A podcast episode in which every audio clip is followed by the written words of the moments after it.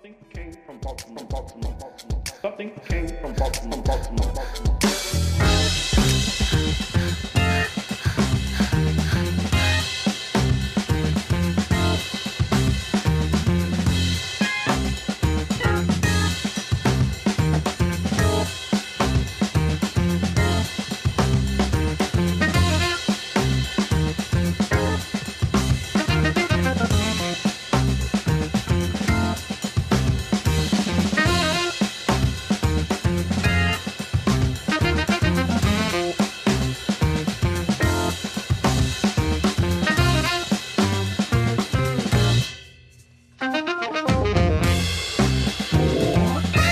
Something Came from Baltimore. I am your host Tom Gowker. Something Came from Baltimore is a jazz, blues, and R&B show, and it's not really about Baltimore. This week we travel to the West Coast, the home of TV and movies, to chat with Elgin Park from the funk groove superstar band called the Gray Boy All Stars. The new recording is called Get a Job, music from the original series Soul Dreams, and it was released April 1st, 2022 on the Knowledge Room Records. So today on Something Came from Baltimore, we are talking to Elgin Park. We are going to talk about the tracks from the new album, Get a Job, also geeking on the Beatles and our love for the Mary Tyler Moore TV theme song. And of course, the funk. Before we get into the interview, let's sample the song. Play it back.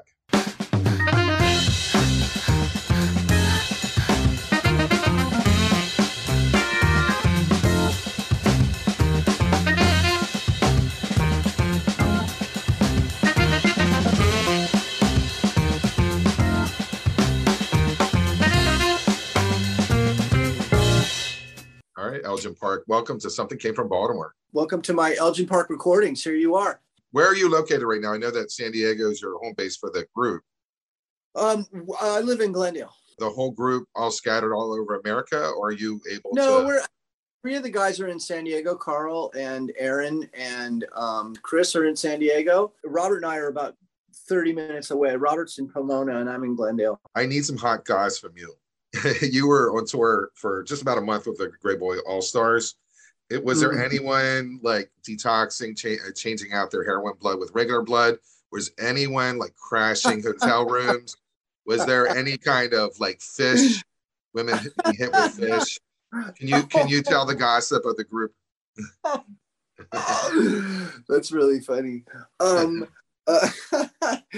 you know, I, I wish I had some stuff like that. I wish we were like, you know, yeah, I wish there was some after hours nonsense going on, but you know, we, we're just happy to be playing together. We may be the most boring band in the world, you know, nerding out in the bus, listening to like old soundtracks and having some beers, maybe some whiskey. It's not, it's not very exciting and it's COVID. So we were, you know, even though we were on the East Coast, everybody was kind of like, all right, man, let's hang out, whatever. We're like, well, we're from California where everybody's like still masking up. So we're not really hanging out.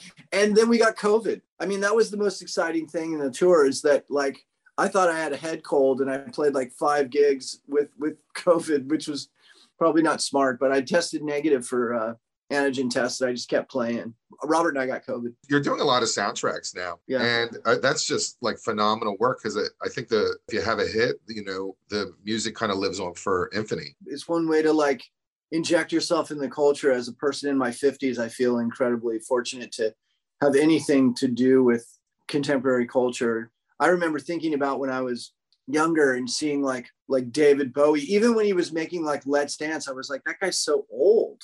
Yeah. like how is he part of contemporary culture? That guy's so you know or even guys and that was great. And he wasn't even that old. He was like 35 years old at that point you know? So to be an older person and still like at least be putting out vibes into the universe that's uh that people are looking at is uh, is pretty awesome. I remember seeing Live Aid, and I think it was Tina Turner and uh, Mick Jagger, and I went, yeah "Wow, they're the two oldest people in the world just dancing," and they probably I were late thirties. yeah, tina turner was like she was like 37 years old or something like uh-huh. that you know? I mean and now those people are still playing. I mean you know mick jagger Karl says mick jagger like will fucking rock all day long at rehearsal. He sings for eight hours. These people have incredible amounts of energy and i hope that i can you know live that way and play for that long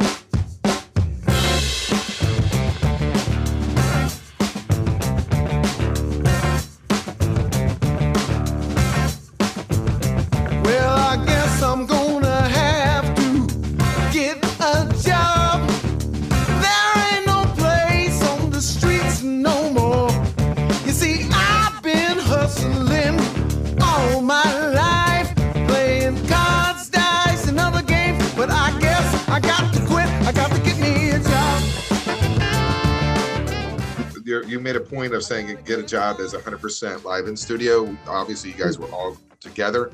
Were you Yeah. like one take, one take, two takes, or was it? I think it was probably one take, two takes. Yeah, I mean, we I think we did that in two days. So that's a lot of songs. It's a broadcast series, Soul Dreams. I'm not Yeah. familiar with Soul Dreams. I went on Wikipedia. I where is Soul Dreams? Is that something you're making up, or is that real? Soul Dream was a song that was the first song on our first record. So that's kind of where we started. And because we're playing soul music and we're all dreamers, we thought that was a good idea. Come on. Just keeping it basic, man. And that's why it's there. Original broadcast on Nugs. That's it. Soul Dream.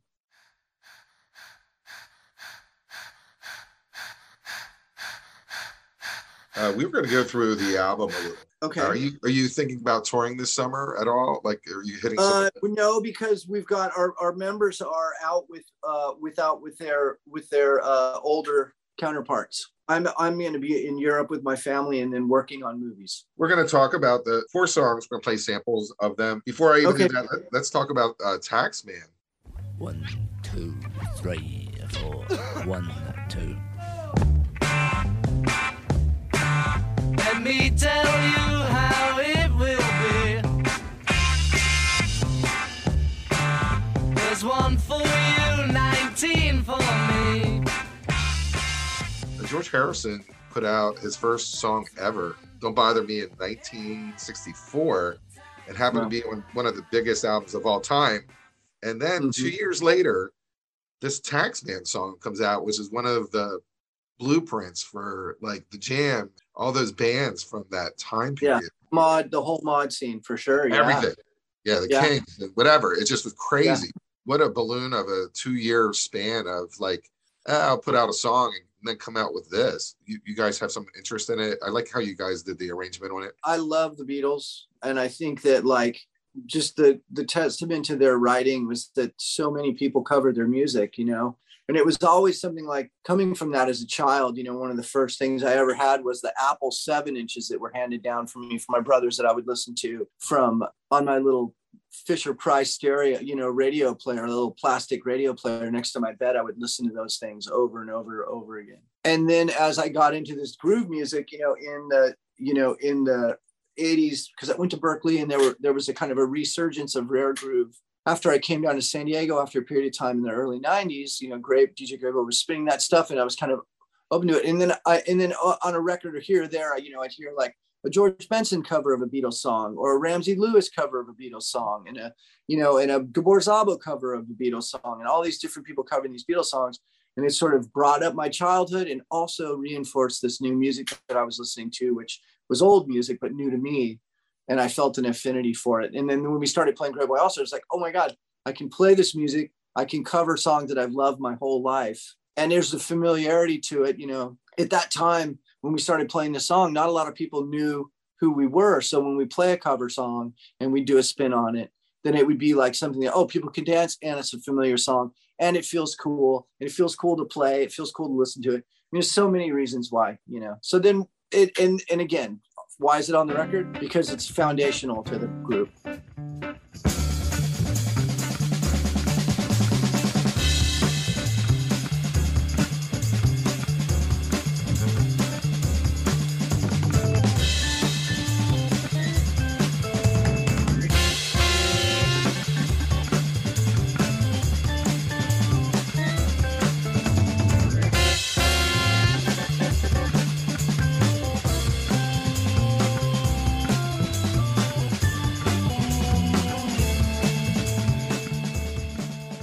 Obviously, you- saw Get Back. And you have any thoughts about the documentary? Oh, unbelievable.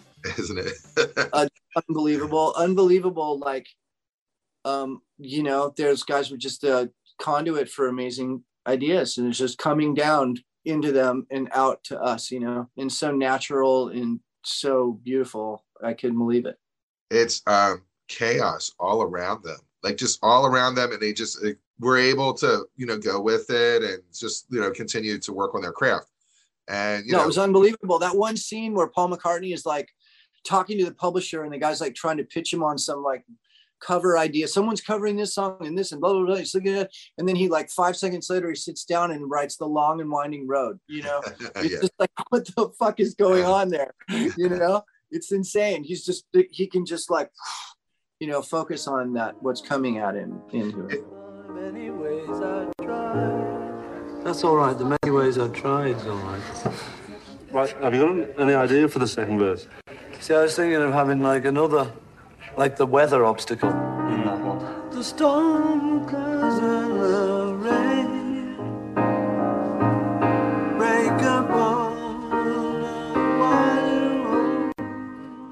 the it also just changes the narrative of Beatle folklore. You know, I've read all the books as a kid, you Mhm. know, and because John Lennon is, has an acid tongue and his vision, if he's not happy, he's gonna, you know, spit it out. And George Yeah. Harrison's obviously can be very negative too. So you have two people kind of saying a lot of negative stuff. And so you write these books and they just rewrite the stuff over and over and over. The folklore, now you see it live and you're like, oh, wait a minute, they're actually a functional group who are really decent to each other and they're really focused on their craft and they're Mhm. able to come up with like this in 28 days, you know, amongst the chaos. You know, it's just like, Unbelievable. yeah. And That's you were like. And, and, and the thing is, is that yeah, there's so much love in that room. And you know, part of I think one of the reasons that broke them up is they were just tired of all the noise coming from outside and just being like, I just need to like change the channel on this, you know. They didn't realize that it was going to be forever. Yeah. You know, well, I mean, their their their contract was two albums per year. So Mhm. if you could say, look, dude, you can come out with an album every four years, you know, we're Mhm. fine with that. Or you could be the Yeah. Eagles, come out every 15 years. We'll be Right. happy. And that can give you enough break. And and at that point, it's just exhausting. I mean, the White Album just got released and they're they're they're in the studio working on Let It Be. It's insane. It's completely insane. Boy, did I get off the subject there. All right. So Not really, because you know, why is there a Beatles song on the record? Because there should be a Beatles song on every record. That's right. All right. So we're at the the first song on the album is uh, uh, "I Got Reasons." It's also the first Yep. single with some vocals on it. We're going to play Yep. a sample of that. Uh, Is there any kind of feedback on the song that we can we can share with you? I, when we started out, our band was was a was an instrumental band, you know, and then we realized that maybe we should sing. I mean, all of us can pretty much sing except for Robert, you know. And I originally came from being like songwritery type guy, so I was like singing primarily. And so we thought, well, let's do some vocals, and this is one of them that we like.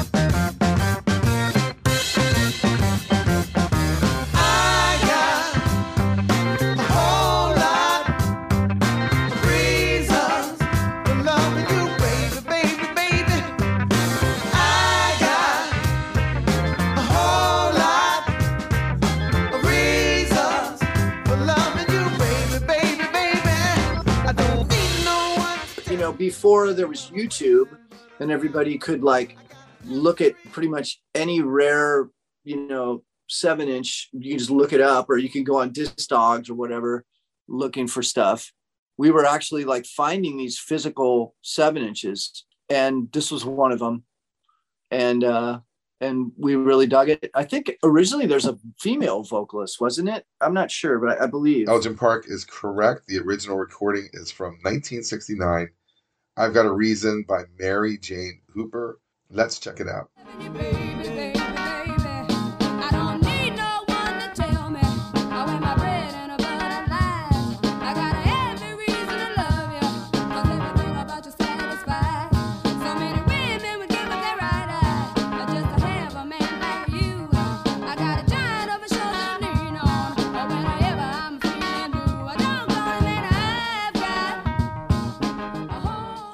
Turn It On has a, a great solo from you. It's a it's very jazzy, kind of laid back vibe to it. Can totally Mhm. fit jazz formats. The whole whole song, but your uh, your solo is pretty awesome. I mean, again, and, and then going back to the very beginning of the group, you know, when we first started, there were two guitar players in the band, and I was a rhythm guitar player, and the other guy was like this super jazzy guy. He didn't even end up bidding onto the first record, and he shall remain nameless. But he kind of choked. We played our first gig, and the guy choked. I was like, well, I'm not like a jazz soloist necessarily, but I like to play solos. Uh, and, and you know, everybody else is kind of covering the jazz angle. I feel like, you know, I come, I, I came originally from like a rockabilly blues space. You know, I didn't study jazz guitar. Everything I've learned about jazz guitar, I've learned while I was in the Greyboy Allstars. And I continue to sort of pick up nuggets here and there, but I don't really consider myself a jazz guitar player. But you killed it on this one, so we're gonna. Okay, thanks. okay. So,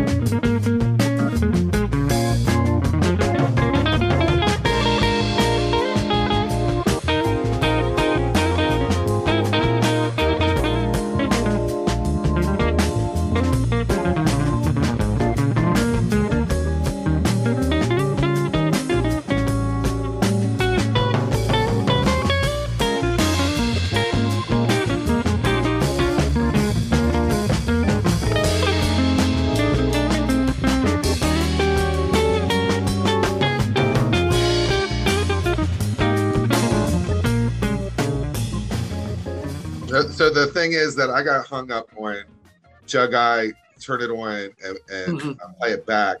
we've got to play four songs, so I'm gonna just do Jug Eyes, and I like the fact that the piano is running the the bass line, uh, Mhm. like just chugging along, and I thought that was kind of unique. It's a classic funk groove, and uh, Mhm. it just was like, oh, I, hearing the piano where it really could have been the bass, and Yeah. uh, Well, there is a bass on there, but it's the upright bass, so it does sound different from the rest of the record. Yeah, that was that was different. You know, sometimes we go acoustic. Like on one of our records, on we did Quantico was an acoustic piano. We don't do it often, but it's but it's a good it's a good switch up.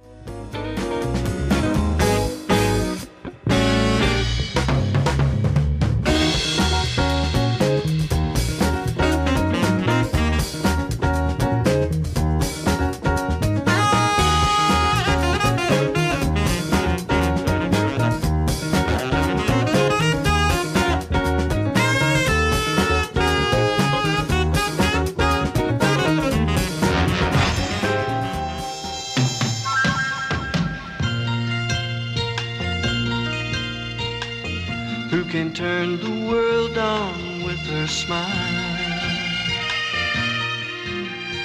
It was funny because I was singing this song in my head last week. Uh, You're gonna make it after all. You got the last a yeah. couple bars of it in the back. I of love it. Walk on by. That song. Why wasn't that song a big hit? Because it was earworm to anyone that watched that show. That song. It was sunny. It was a Yeah, single. Oh, you mean that? You mean the uh, theme song from Mary Tyler Moore? Yeah, you're gonna make it after Yeah. all. That Yep. is in everyone's head. Everyone heard that. Yep. Everyone saw the show, and that song never hit top forty. If it was a, uh, you know, Happy Days, the Laverne Shirley theme song, or Well, uh, that did. Well, that wasn't a hit either. That wasn't. That was the Happy Days was a hit, but the theme song wasn't a hit. Yeah, Sonny Curtis. Sonny Curtis. It like hit number sixty-five or seventy. It never made Yeah. it any further, but it's fantastic. It's a great song.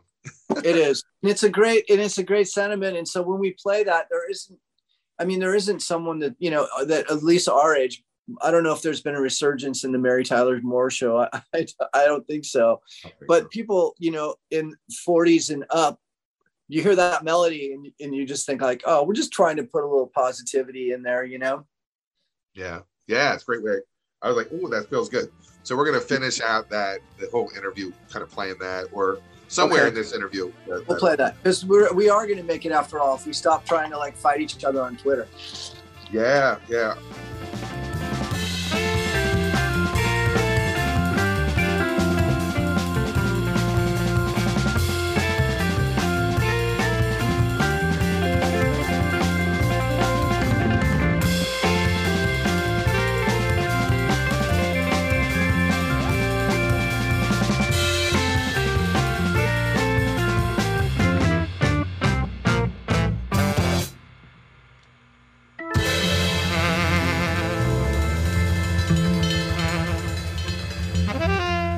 Elgin Park, thank you for joining me today on Something Came from Baltimore. Right on. Thanks for having me. I hope you enjoyed our conversation today with Elgin Park from the Greyboy Allstars. The album is called Get a Job. Remember, Something Came from Baltimore is a show and a podcast. Please listen and subscribe, and then flip it to five people who like music just as much as you do. Because we want you all to be a part of that Be More Music scene. The show is over. Please have a great day today.